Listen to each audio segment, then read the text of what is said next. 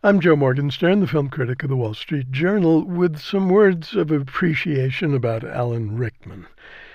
It wasn't villainy that Rickman was good at, even though his name and especially his voice became synonymous with bad guys.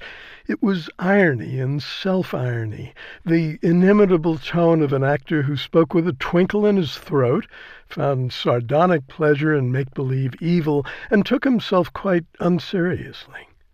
One of the wonders of great British actors concerns a process that Silicon Valley is only now catching up with voice recognition. A couple of syllables from the mouths of Alec Guinness, Peter O'Toole, Laurence Olivier, or Rickman, and there was no doubt about who was speaking. It said that of all instruments, the cello is closest to the human voice. Of all actors' voices, Alan Rickman's was closest to the cello, lean, low, and rich, with sumptuous overtones. His character, Jamie, plays the cello in Truly Madly Deeply, one of the most beautiful films I know, or played it, since Jamie is inconveniently dead, a needy ghost who continues to dominate the life of Juliet Stevenson's Nina, who loved him, married him, and can no longer live without him. Career recognition comes to performing artists in unexpected ways. It came early for Rickman when he was cast as the suavely vile Hans Gruber in the 1988 thriller Die Hard, and again in 1999 when he appeared in Galaxy Quest, one of the funniest movies I know, as Alexander Dane, a self-preening thespian with Shakespearean chops, who's been stuck in TV playing a Spock-like alien. Recognition doesn't fully convey what Rickman got out of Galaxy Quest, which has acquired a devoted following over the years.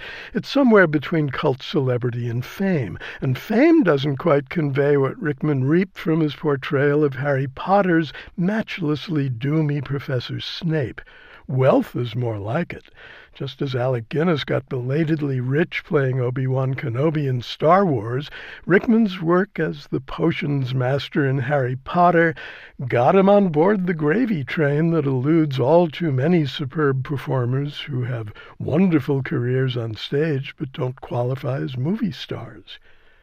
When I awoke to the news of Rickman's death, I had no trouble finding my DVD copy of Truly Madly Deeply.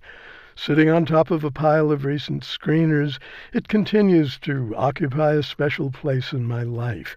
I wish I could point you toward a source so you could see this exquisite ghost romance for yourself, but the film is out of print. You can only buy it on Amazon or eBay at outlandish prices. I don't know why it's out of print. It's often mysterious when films suddenly disappear from the marketplace though not as much so as when beloved artists are suddenly gone from the stage and screen. I'm Joe Morgenstern. I'll be back on KCRW next week with more reviews.